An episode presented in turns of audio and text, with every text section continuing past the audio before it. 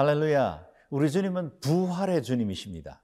그리고 우리는 부활 신앙 위에 우리의 믿음이 시작되었습니다. 이 부활 신앙의 기초를 이루는 것이 빈 무덤입니다. 그 빈 무덤 때문에 오늘 우리는 부활의 주님을 바라볼 수 있게 되었고 그리고 그 부활 신앙 때문에 오늘 우리가 보내고 있는 이 사순절이 의미가 있게 되었습니다. 부활 신앙 때문에 우리는 영원한 저주, 심판 아래서 벗어날 수 있게 되었고 우리에게 영원한 생명 소유하며 살 수 있게 되었습니다. 우리는 빈 무덤을 직접 목격한 것은 아닙니다. 그러나 그 무덤의 현장에 증인으로 있었던 주의 제자들이 있었지요. 오늘 그들을 만나 그들이 보았던 그 현장을 함께 묵상해 보도록 하겠습니다.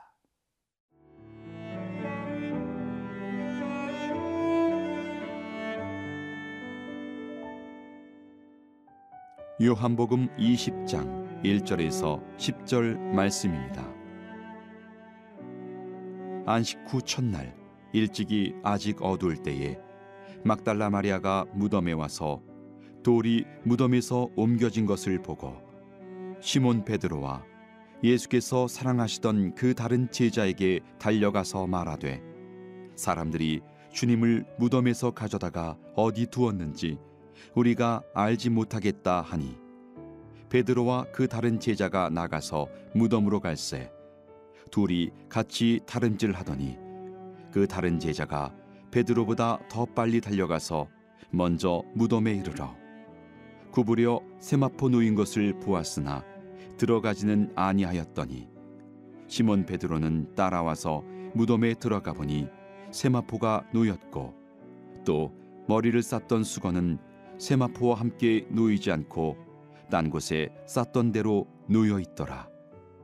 그때야 무덤에 먼저 갔던 그 다른 제자도 들어가 보고 믿더라. 그들은 성경에 그가 죽은 자 가운데서 다시 살아나야 하리라 하신 말씀을 아직 알지 못하더라. 이에 두 제자가 자기들의 집으로 돌아가니라.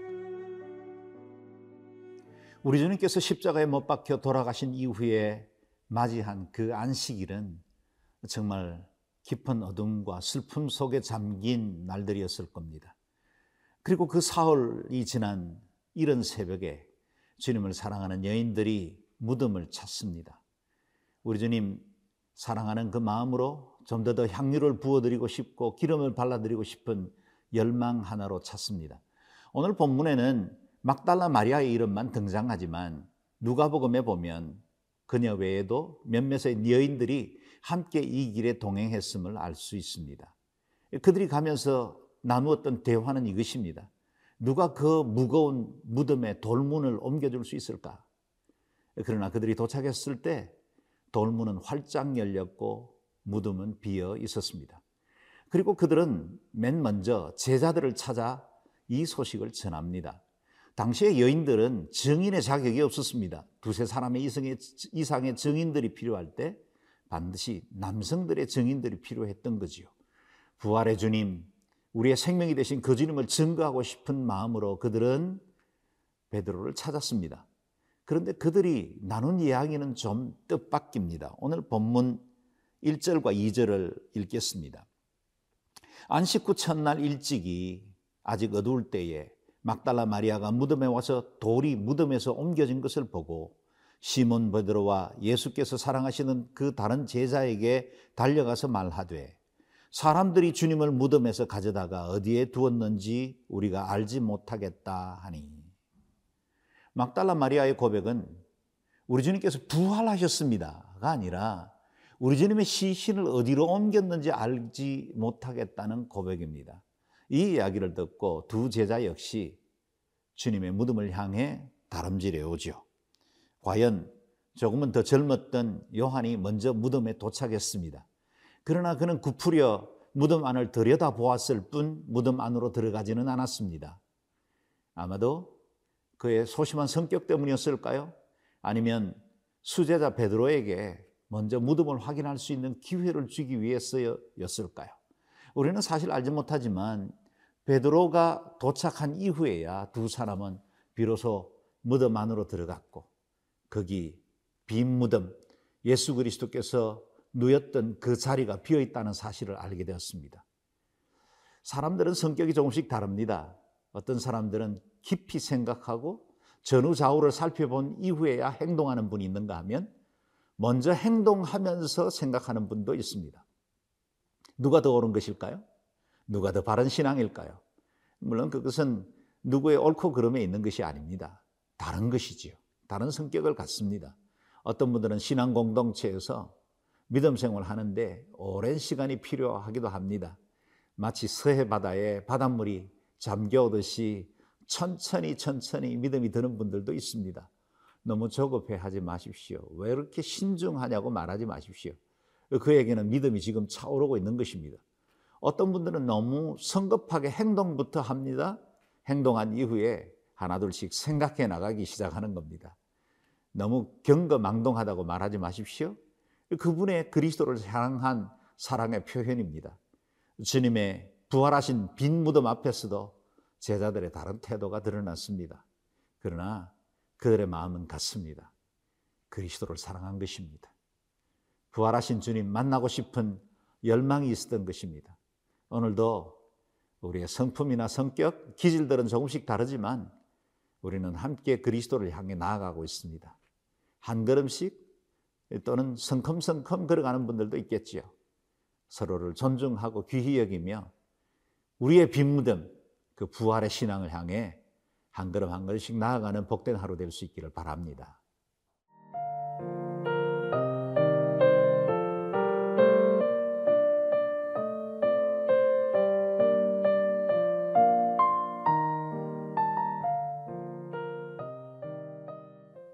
예수님께서 부활하신 이후에 남긴 빈 무덤을 방문한 현장 사람들의 보고를 한번 보겠습니다. 6절에서 8절입니다.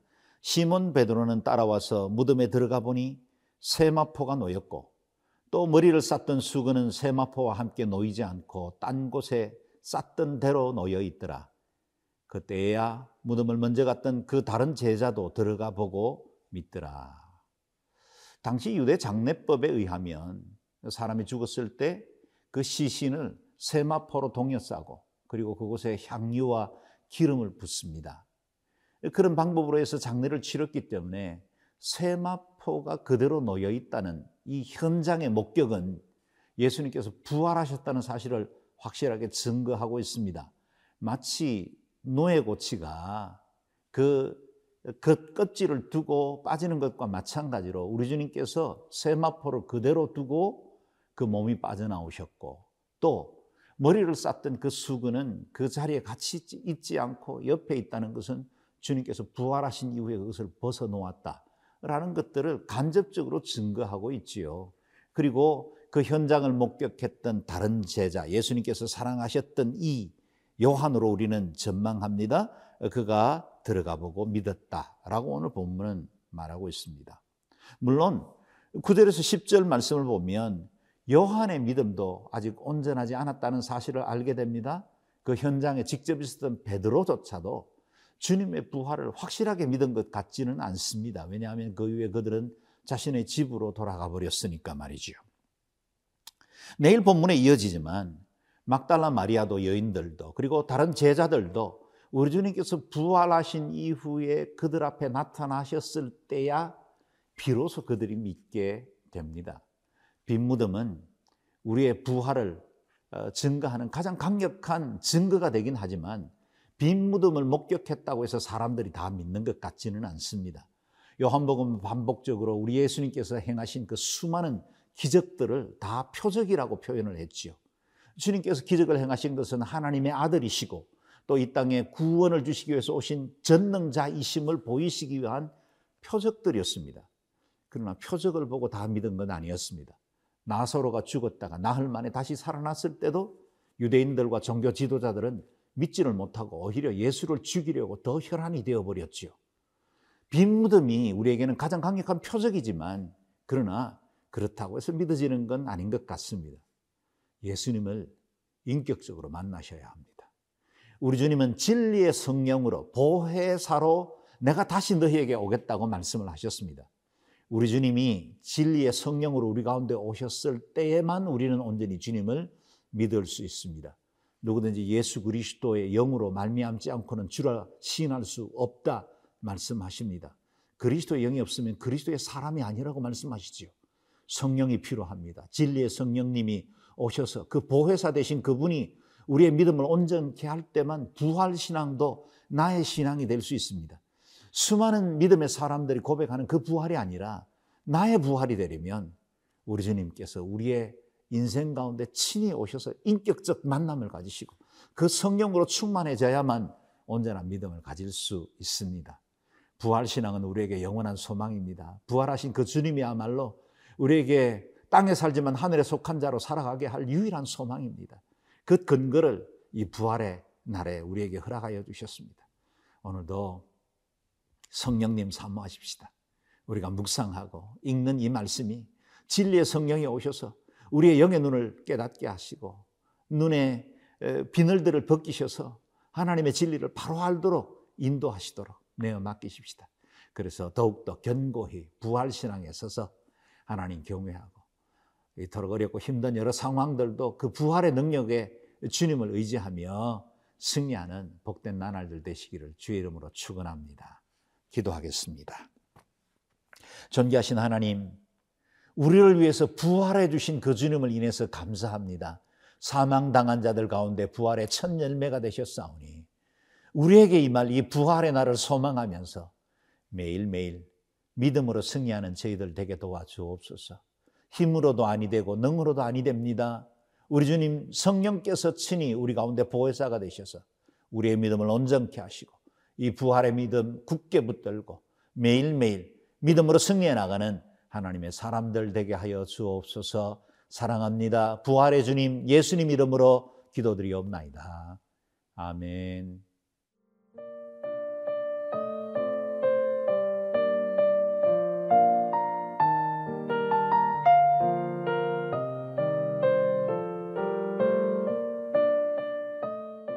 이 프로그램은 시청자 여러분의 소중한 후원으로 제작됩니다.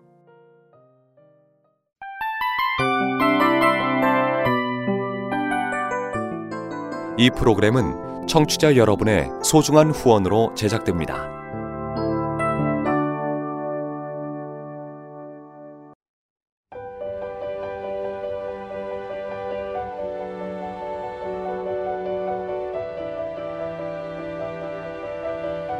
세상에는 수많은 교회들이 있지만 더 깊이 있는 말씀 강해를 찾기 위해 크기로만 교회를 선정하지 않습니다. 보다 좋은 영적 콘텐츠를 더 많이 나누기 위해 방송비를 받지 않습니다. 1년 365일 복음만 전하고 싶어서 우리는 광고를 하지 않습니다. 온누리의 복음을 땅끝까지 CGN TV와 함께 땅끝 성교사가 되주세요